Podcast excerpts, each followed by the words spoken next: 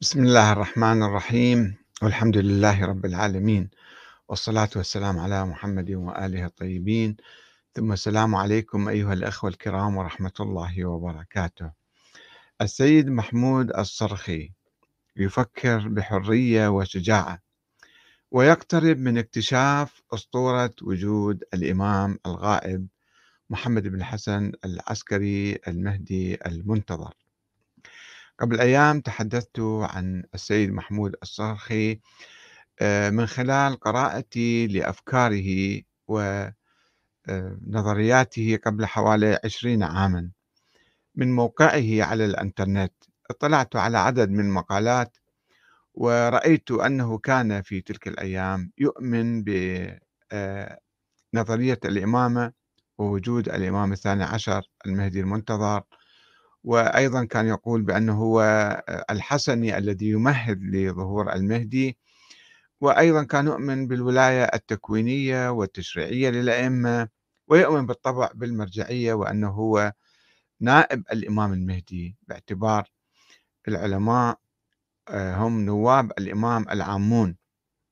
وكان يقول أنا أعلم العلماء وبالتالي على جميع العلماء والمجتهدين والناس طبعا العاديين أن يخضعوا له آه، ويستمعوا إلى إليه يعني. آه، يعني الكلام آه، عفوا. ولكن عندما طرحت هذا الموضوع رد علي عدد من الأخوة وقالوا لا أنت يعني فكرتك عن السيد الصرخي قديمة والأفكار اللي كان يؤمن بها قبل عشرين سنة لم يعد يؤمن بها. وقد حصل لديه تطور ولا سيما منذ 2016 فراجعت أنا بعض المواقع اللي أعطوني إياها الأخوة ورأيت أنه فعلا السيد يعني عنده بعض التطور حاصل. ولكن حتى الآن لم يحصل تطور كبير.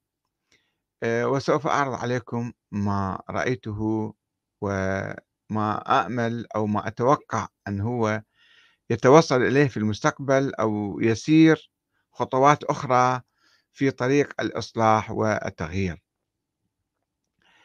آه، بعد أن كان السيد محمود الصرخي يدعي قبل عشرين عاما أنه الحسني هو دائما يقول الصرخي الحسني يعني مو الحسيني الحسني حسب بعض الروايات اللي موجودة في كتب التاريخ.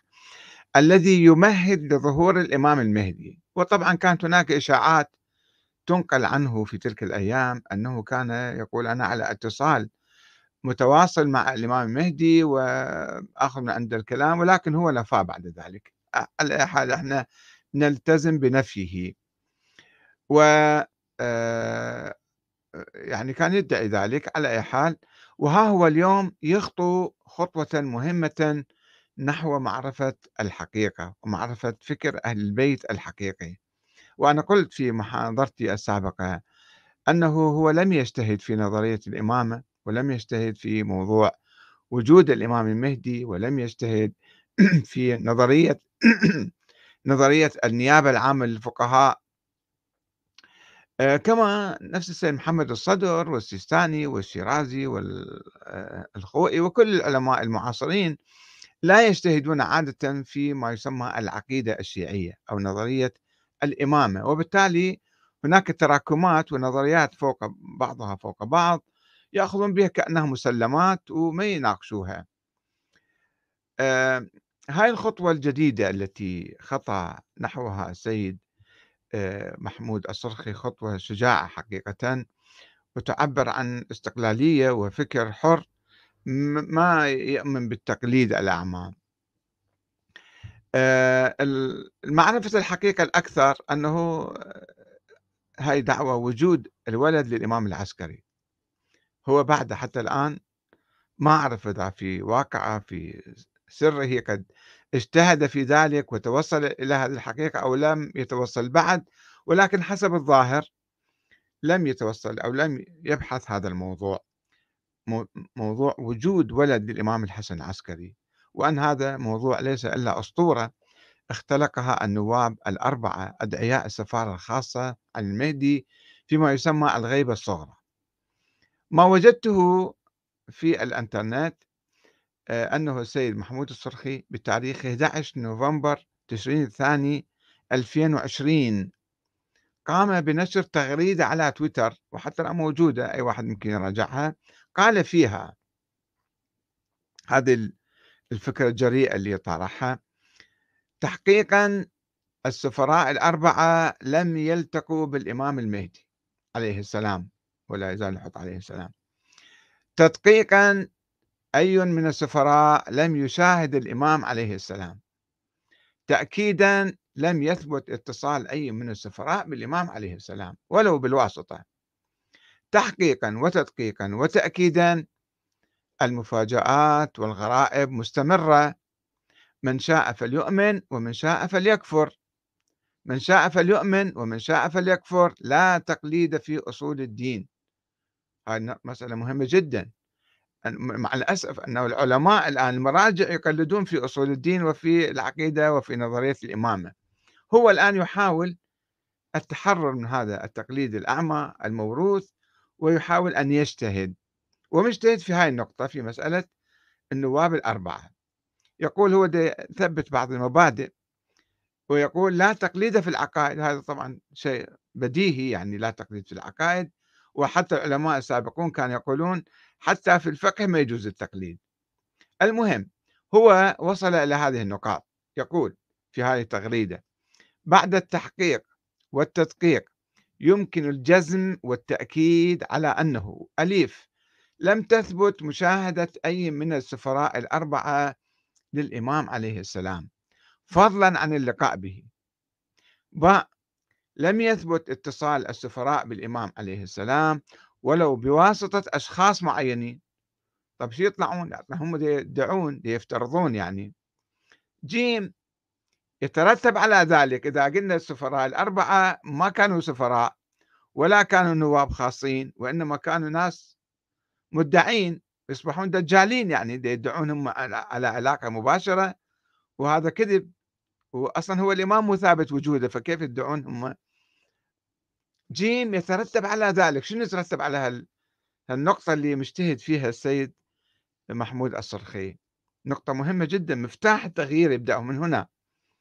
جيم يترتب على ذلك عدم صحة التوقيعات التي أخرجها السفراء الأربعة المنسوبة للناحية المقدسة الإمام المهدي عليه السلام.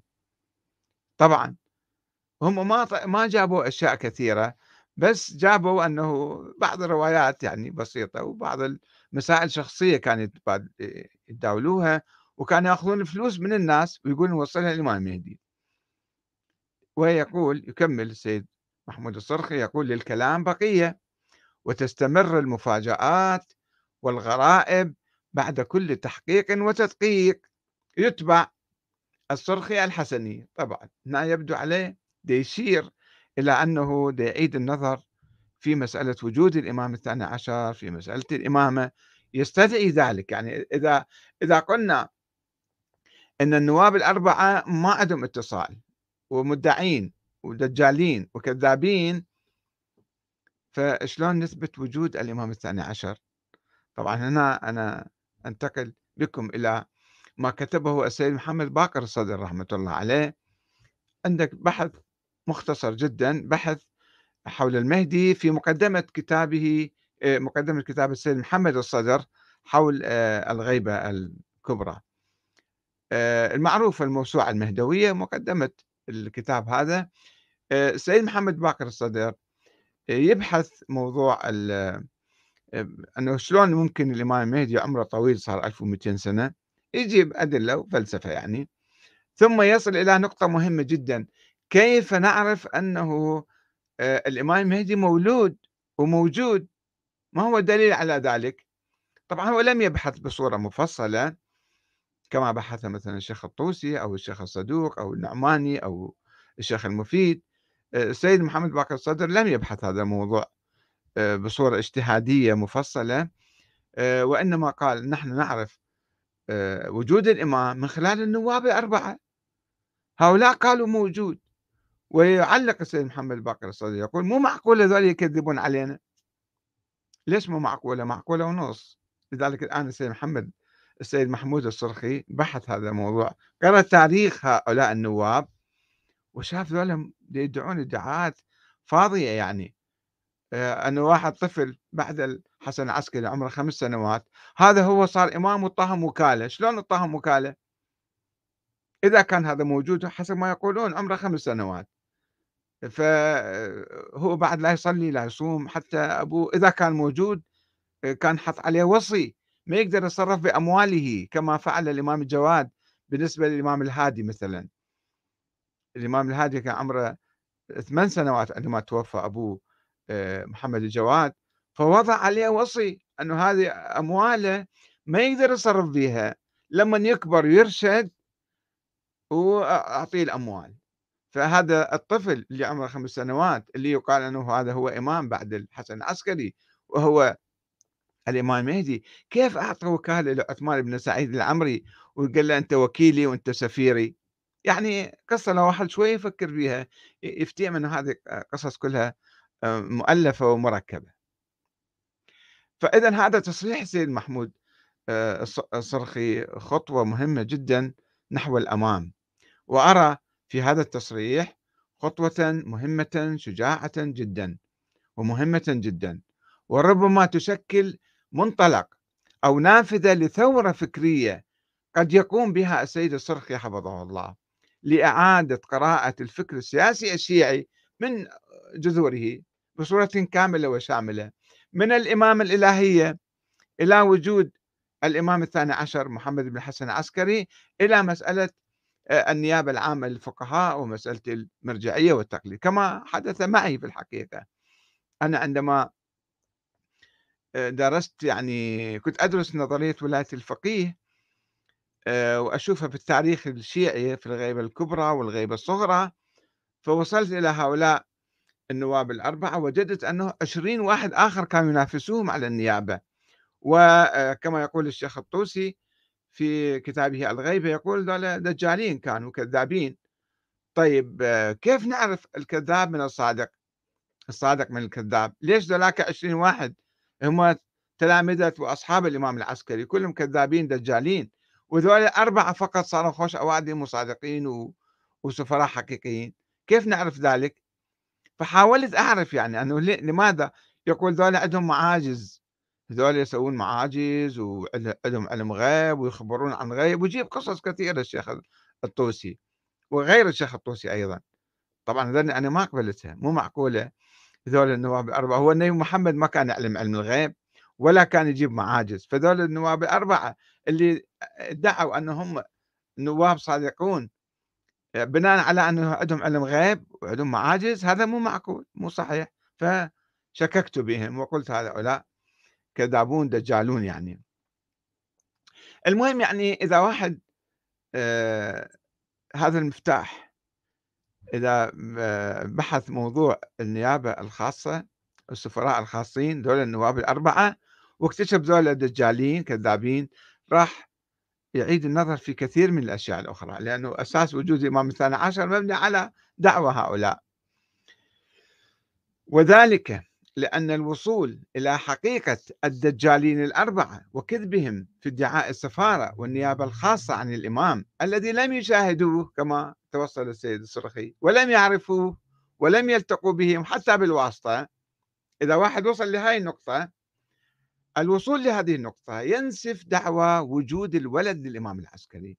وأنه الإمام الثاني عشر وأنه المهدي المنتظر وأنه باق على قيد الحياة إلى اليوم وإلى أن يظهر في المستقبل وأنه معطي وكالة عامة لكل الفقهاء والمراجع أن أنتم وكلائي أخذوا الخمس من الناس. هذا أيضا كله يطير. هالفكر هذا كله يروح. وطبعا يرجع لي ورا نظرية الإمام هم تطير. نظرية الإمام انهارت ذيك الأيام والشيعة بطلوا عنها فكل شيء راح يعيد النظر في أساس الفكر الإمامي.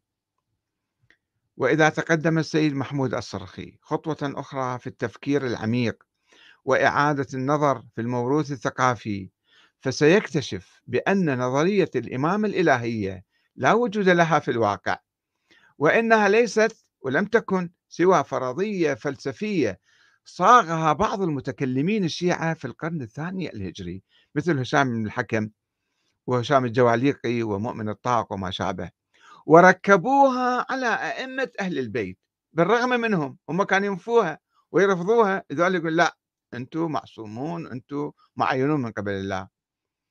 وبالرغم من نفيهم لمكونات نظرية الإمامة اللي تقوم على هذه النقاط العصمة والنص والعلم اللدني من الله وعلم الغيب والإتيان بالمعاجز الوهمية لا معاجز ولا يحزنون.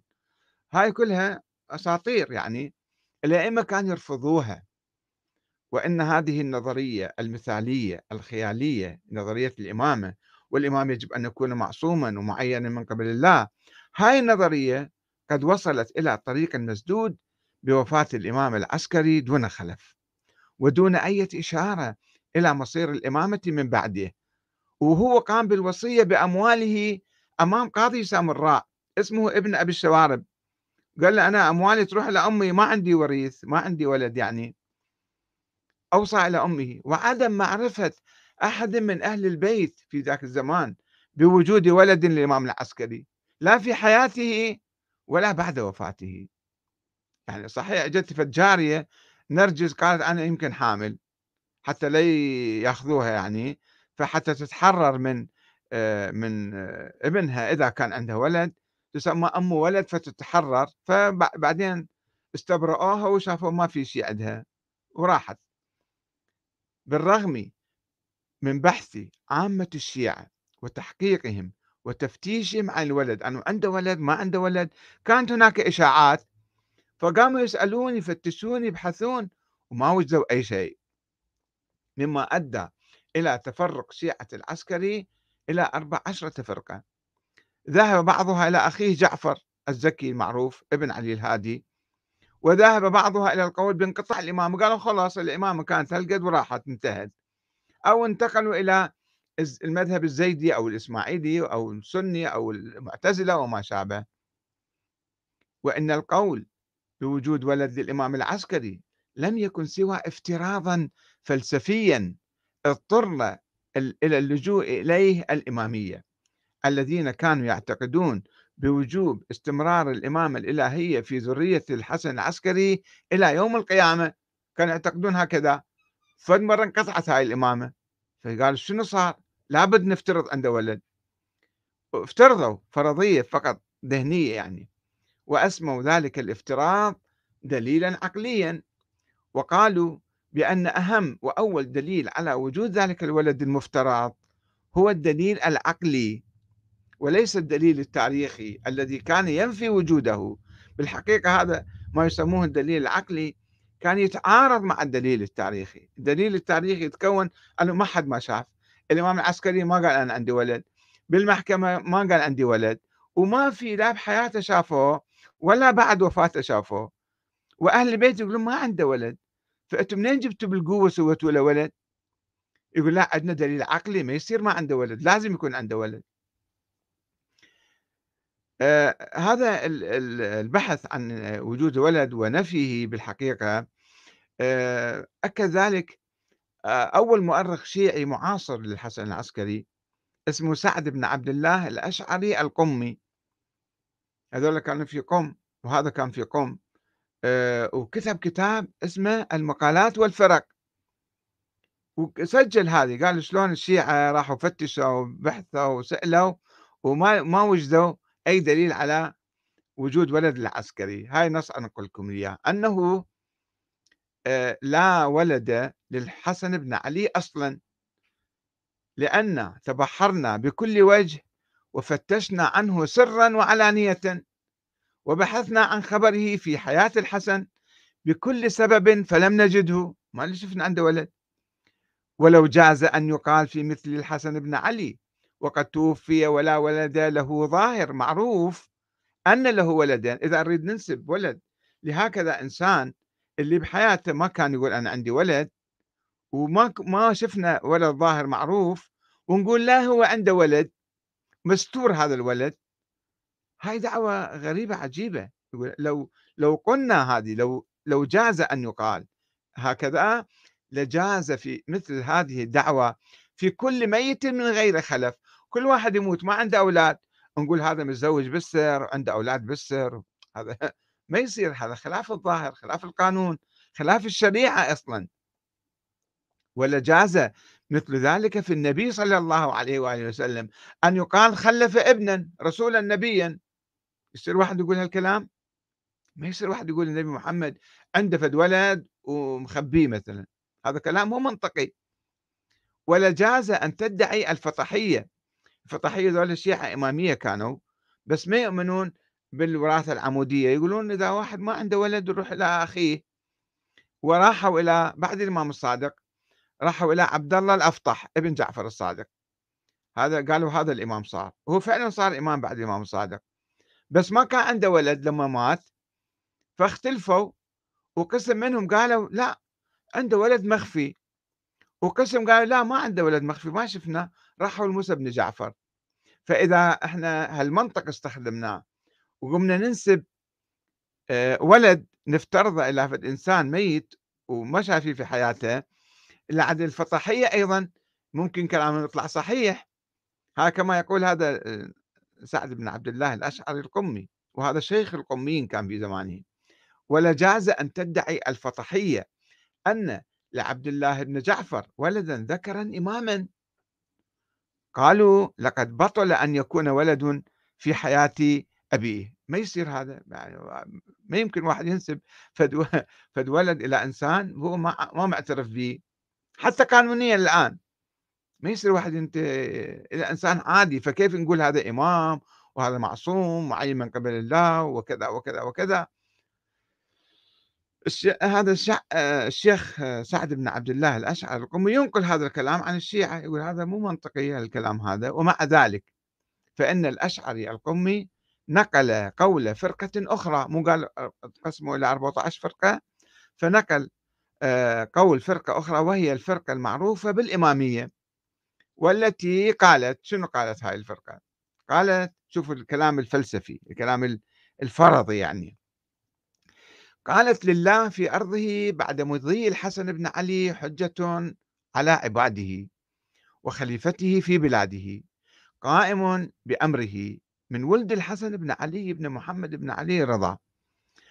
آمر ناه مبلغ عن آبائه مودع عن أسلافه ما استودعوه من علوم الله وكتبه وأحكامه وفرائضه وسننه. طب شنو الدليل على ذلك؟ يجيبون مواصفات الآن. هاد للأمة مهدي مهدي على المنهاج الأول والسنن الماضية من الأئمة الجارية. في من مضى منهم القائمة في من بقي منهم. إلى أن تقوم الساعة. لازم عندنا إمام إلى أن تقوم الساعة يوم القيامة. ومن وتيرة الأعقاب ونظام الولادة ولا ينتقل إلى إمام أو إلى أخ وإلى ابن أخ ولا كذا ولا يكون الإمامة ولا يعود في أخوين بعد الحسن والحسين. وقال لهم زين إذا أنتم تفترضون إمام بهالمواصفات روحوا لجعفر. قال لا لا ما يصير. ما يصير نرجع إلى جعفر. أخو الحسن العسكري. ولا يجوز ذلك. ولا يكون إلا في عقب الحسن بن علي إلى فناء الخلق وانقطاع أمر الله ونهيه ورفعه التكليف عن عباده. متصل بذلك ما اتصلت أمور الله. ولو كان في الأرض رجلان كان أحدهما الحجة. ولو مات لكان الباقي منهما الحجة. ما اتصل أمر الله ودام نهيه في عباده. وما كان تكليفه قائما في خلقه. شوف الفرضية. ولا يجوز أن تخلو الأرض من حجة من عقب الإمام. الإمام الماضي قبله. ولو خلت ساعة لساخت الأرض. الدنيا كلها تصير بها زلزلة وتخرب يعني. ومن عليها لساخت الأرض ومن عليها. هذا الكلام منين جايبيه ما أدري. لا الله كاتبه بالقرآن ولا النبي متحدث عنه. إذا يقول هذا الأشعر القمي يقول هذه الفرقة تقول فنحن متمسكون بإمامة الحسن بن علي مقرون بوفاته لأن بعض الناس قالوا لا يمكن ما مات يمكن هو غاب. موقنون بأن له خلفا من صلبه. متدينون بذلك وأنه الإمام من بعد أبيه الحسن بن علي. وأنه في هذه الحالة طيب وين هذا الإمام؟ يضيفون هؤلاء. يقولون وإنه في هذه الحالة مستتر خائف مغمود مأمور بذلك أنه ما يطلع ولا يبين. طيب إذا شلون أنتم آمنتوا به؟ إذا هو مستتر وخائف ومغمود حتى يأذن الله عز وجل له فيظهر ويعلن أمره. كظهور من مضى قبله من آبائه إذ الأمر لله تبارك وتعالى يفعل ما يشاء ويأمر بما يريد من ظهور وخفاء من ظهور وخفاء ونطق وصمود. طيب كان يجي سؤال أنه إحنا الآن شنو واجبنا؟ شو نسوي؟ هذا الإمام غائب ومغمود ومستتر وخايف ومدى يطلع. يقول هؤلاء وليس على العباد أن يبحثوا عن أمور الله ويقفوا ويقفوا أثر ما لا علم به ما يدورون ما عليهم. ويطلبوا إظهاره. ما خصهم هم يروحون يدورون وين هذا الإمام؟ مختبئ. فستره الله عليهم وغيبه عنهم. الله مغيب عنهم فأنت ليش تبحث عنه بعد؟ ما خصك أنت. قال الله عز وجل لرسوله ولا تقف ما ليس لك به علم. شوفوا شلون يأولون الآيات. فليس يجوز لمؤمن ولا مؤمنة طلب ما ستره الله ولا البحث عن اسمه وموضعه حتى اسمه تقولون من شنو اسمه. ولا السؤال عن أمره ومكانه. حتى يؤمروا بذلك لكن هو يطلع يقول لكم إذ هو عليه السلام غائب خائف مغمود مستور بستر الله من متبع لأمره عز وجل ولأمر آبائه. بل البحث عن أمره وطلب مكانه والسؤال عن حاله وأمره محرم. ما يصير تسأل سؤال ما يجوز حرام. لا يحل ولا يسع لأن في طلب ذلك وإظهار ما ستره الله عنا وكشفه وإعلان أمره والتنويه باسمه معصية لله. إذا سألت عن هذا الإمام اللي أنت لازم تؤمن به وتقول شنو وين شنو كيف صار شنو اسمه يقول لك هذا حرام لا تسأل لا تبحث لا تناقش والعون على سفك دمه عليه السلام ودماء شيعته وانتهاك حرمته. أعاذ الله من ذلك كل مؤمن ومؤمنة برحمته. وفي ستر أمره والسكوت عن ذكره حقنها وصيانتها سلامة ديننا والانتهاء إلى أمر الله وأمر أئمتنا وطاعتهم. وفقنا الله وجميع المؤمنين لطاعته ومرضاته بمنه ورأفته. هذا في كتابه المقالات والفرق من صفحة 102 إلى صفحة 106 طبعا كلها فرضيات وهمية. هم دي يختلقوها حتى يغطون على هذا الشيء اللي ما شايف فيه يقولون هذا هو إمام. بهالأثناء شوفوا شنو صار بعدين. وقد استغل السمان يعني البقال كان يبيع سمن. البقال عثمان بن سعيد العمري كان في بغداد هذا الذي كان وكيلا للإمام العسكري في قبض الأموال من الشيعة في بغداد وتسليمها إليه في سامراء. كان الشيعة ما يقدرون يوصلون سامراء مثلا. يعطون فلوس لهذا وكيل صراف يعني كان. يعني مثل يقوم بهالعملية الاستلام والتسليم. هذا من شاف الإمام العسكري توفى. استغل ذلك الفراغ وادعى وجود ولد في السر للإمام العسكري وعمره خمس سنوات وادعى أنه على علاقة به وادعى النيابة الخاصة والسفارة عنه ثم أعطاها لابنه محمد محمد بن عثمان. هو سنتين بقومات رجال شايب كان وابنه خمسين سنة ادعى النيابة الخاصة لمدة خمسين عاما ثم حولها بعد وفاته إلى النوبختي ثم الصيمري ذولا بقوا أربع خمس سنوات وماتوا. ولم تكن لهؤلاء الدجالين الأربعة أي وثيقة تثبت دعواهم بوجود الولد. ما عندهم أي دليل بس هم يقولوا إحنا شفناه وإحنا على علاقة به. فضلا عن إعطائهم النيابة الخاصة التي دعاها عشرون آخرون فيما يسمى بالغيبة الصغرى. ولكن أولئك كانوا يتهمون ذولاك العشرين كانوا يتهمون هؤلاء الأربعة بالكذب والدجل والادعاء الفارغ وذول نفس الشيء يتهمون ذولاك. في الوقت الذي كان فيه النواب الأربعة أنفسهم يمارسون أعلى درجات الكذب والدجل ولم يكن لديهم أي دليل سوى ادعاء المعاجز وعلم الغيب. إشاعات يسوون يعني؟ هو ما كانوا يعلمون علم الغيب. ولا عندهم معاجز بس يجيبون قصص دعايات يسوون لهم.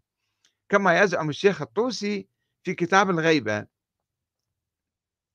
هذا اللي حدث في ذيك الأيام من تفرق الشيعة وفريق منهم قال أنه هذا موجود بالسر وذول النواب الأربعة قالوا ذول إحنا دعموهم. طبعا العباسيون دعموا هؤلاء النواب الأربعة. ونحمد الله تعالى على قيام السيد محمود الصرخي بمراجعة دعوى هؤلاء الدجالين الأربعة واكتشاف حقيقتهم واكتشاف كذب التوقيعات التي كانوا يصدرونها باسم الإمام المهدي الغائب يسمون ناحية وكان يأخذون الفلوس ويودوها للإمام على أساس. الذي لا وجود له ولم يلد ولم يولد أصلا. وننتظر منه أن يقوم من السيد محمود الصرخي. ننتظر منه أن يقوم بالخطوة التالية وهي دراسة الأدلة النقلية والعقلية والتاريخية التي يقدمها مشايخ المذهب البويهي. كالصدوق والمفيد والطوسي والنعماني وغيرهم. يجيبوها على آه، وجود الإمام الثاني عشر الذي بنوا على أساسه المذهب الاثنى عشري في القرن الرابع الهجري في أيام الدولة البويهية وفي ظل الدولة العباسية التي كانت تقاوم الدولة الفاطمية التي تأسست في شمال أفريقيا وزحفت إلى الحجاز والشام وبدأت تهدد الدولة العباسية في بغداد مما اضطر الخلفاء العباسيين والحكام البويهيين المتحالفين معهم والمسيطرين عليهم إلى اختراع المذهب البويهي الاثنى عشري. أنا أسميه المذهب البويهي لأن البويهيين سووه. وخداع الشيعة ألف عام بالإيحاء إليهم بوجوب انتظار الإمام الغائب وعدم جواز القيام بأي نشاط سياسي أو ثورة على الظالمين أو تأسيس حكومة مستقلة عادلة. ولو قام السيد السرخي بالإجتهاد في هذا الموضوع المهم أي وجود الإمام الغائب ربما قد قام بهذا الاجتهاد وده يلمح أنه انتظروا مفاجآت عندنا الله أعلم. لو قام بذلك وبحث الأدلة الروائية والعقلية والتاريخية فسيرى تهافت تلك الأدلة واختلاق الأحاديث والروايات والأساطير التاريخية التي تتحدث عن ولادته واعتماد مشايخ الطائفة الاثنى عشرية الذين يعترفون بتهافتها. هم يقولون هذا أدلة يعني إحنا نجيبها من باب المعاضدة ولا ما نعتمد عليها. واعتمادهم الرئيسي على ما يسمونه الدليل العقلي اللي هو دليل افتراضي وهمي ولا معقول. والشيخ الصدوق يقول هذا مجازا نسميه دليل عقلي ولا يقوم على مقدمات نقلية. مو مو دليل عقلي متكامل ومستقل. والدليل التاريخي يجيبون قصة نرجس وكانت آه، أميرة بنت آه، بنت ملك مال روما وبعدين شافت بالمنام أنه الإمام شافت النبي محمد والنبي عيسى والإمام الحسن العسكري وخطبها النبي عيسى من النبي محمد وزوجها بالمنام وبعدين ألقت نفسها بالأسر راحت بالحروب وصارت أسيرة وجارية باعوها بغداد وإجا اشتراها الإمام الهادي وأعطاها الإمام العسكري. قصة فيلم هندي يعني. فمع الأسف هذه القصة هاي يسموه الدليل التاريخي أو أو ولادتها بعدين.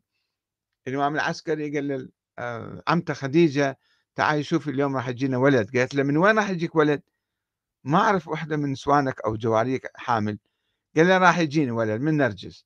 إجت النرجس قالت له أنت راح تولدين اليوم؟ هاي قامت آه تعجبت وقامت تضحك. قالت وين؟ أنا أصلا مو حامل حتى أولد اليوم. وبقت إلى الصبح هي شاكة وما شافت أي أثر للولادة. ونامت شوية شافت بالمنام. وقعدت الصبح شافت بالمنام أنه صارت ولادة. قعدت الصبح لا نرجس عندها ولد ولا ولد موجود. سألت العسكرية وين هذا الولد اللي انولد قبل شوية بالفجر؟ قال اجوا الطيور أخذوه وراحوا. فالقصة غير معقولة. يعني المراجع البقية لأنه ما يبحثون الموضوع لأنه إذا قالوا الإمام المهدي ما موجود يعني بعد ما حد ما يعطيهم خمس هم عندهم مثل السفرة كما قال لي أحد المشايخ في قوم. قال هاي سفرة صاحب زمان ممدودة وإحنا قاعد ناكل عليها. تريد تلم السفرة شلون نعيش بعد إحنا؟ فلذلك ما يبحثون بالعكس يجيبوا لك دائما أدلة وكتب وكذا حتى يقنعوك أنه هذا موجود. الآن السيد آه، الصرخي يمكن ما يأخذ خمس فما ما يهتم وما يحتاج يثبت آه، وجود آه، هذا أسطورة وجود الولد العسكري. فبحث موضوع النيابة الخاصة. متحرر لأنه بحث موضوع النيابة الخاصة. شاف ما عندهم أي دليل مجرد ادعاءات. طيب وصل لهذه النقطة. هذه نقطة مهمة جدا. ما بعد ذلك كيف تثبت وجود الإمام المهدي وكيف تثبت بعدين مثلا الإمامة؟ نظرية الإمامة انقطعت يعني كانت نظرية وهمية. لو لو كانت حقيقة كانت استمرت. ومن 1200 سنة ما موجودة هاي النظرية. فهاي نظرية آه، مثالية وخيالية وناس اختلقوها وراحت بتأويلات تعسفية اختلقوها. ف بحث هذا الموضوع بحث موضوع وجود الإمام الثاني عشر آه، يعيد بناء الفكر السياسي الشيعي نحو فكر أهل البيت. نقترب من فكر أهل البيت. فكر أهل البيت كان قائم على الشورى أن الحكم بالأمة الإسلامية قائم على الشورى الناس هم الذين ينتخبون. كما انتخبوا أبا بكر وعمر وعثمان والإمام علي والإمام الحسن والإمام الحسين. الناس هم الذين انتخبوا هؤلاء. فهنا تحل العقدة الرئيسية بين الشيعة الإمامية وبين بقية الشيعة وبقية المسلمين أنه الإمامة مو من الله الإمامة من الناس الناس هم ينتخبون الحاكم وبالشورى ويجيبون واحد يقعدون مجلس شورى ولا انتخابات عامة تصير وينتخبون الإمام. فشوفوا الآن الفكر إحنا بحث هذه الأساطير أو بهذه الادعاءات عندما نبحثها سوف نصل إلى حقيقة فكر أهل البيت المعقول المنسجم مع القرآن الكريم ومع التاريخ الإسلامي الأول ومع فكر أهل البيت الحقيقي ومع واقعنا اليوم. إحنا الآن ما عندنا إلا نظرية الشورى والنظرية الديمقراطية. فيجب أن نؤمن بهاي النظرية ومو كل واحد يجي يدعي يقول أنا والله آه، الإمام المهدي أو أنا وكيل الإمام المهدي أو أنا ممهد للإمام المهدي أو أنا على علاقة خاصة. هذه الحكايات والأساطير هي التي تكون الدكتاتورية لبعض المراجع. والسيد محمود الصرخي كان بالحقيقة واقع بهاي المشكلة سابقا عندما يدعي أنا على اتصال بالإمام ولا أنا مثلا ممهد للإمام وأنا الحسني وأنا كذا يعطيه فرد دور كبير في المجتمع وهالة مقدسة ولازم تسمعون كلامي وأنا الأعلم بعد ما يحتاج ما يحتاج يجي آه، يجادل بقية المراجع والله أنا أعلم منكم وتعالوا ناقشوني ولا وما تناقشوني. المسألة تعود إلى الناس أي واحد ينتخبوه يصير هو إمام ويصير رئيس جمهورية أو رئيس وزراء وبالتالي هاي النظرية اللي كل المسلمين الآن يؤمنون بها ويعملون بها ما عدا بعض الشواذ هنا وهناك. نأمل إن شاء الله أن يسمعني سيد محمود الصرخي وأتباعه وأصدقائه وتلامذته ومريدوه أن يعيدوا النظر في هذه المسألة المهمة. يدرسوا تاريخ آه، الإمامة وأنا عندي كتب موجودة شوفوها ورايا. التشيع السياسي والتشيع الديني أو تطور الفكر السياسي الشيعي من الشورى إلى ولاية الفقيه والجزء الثاني من عنده الإمام المهدي حقيقة تاريخية أم فرضية فلسفية أسطورية.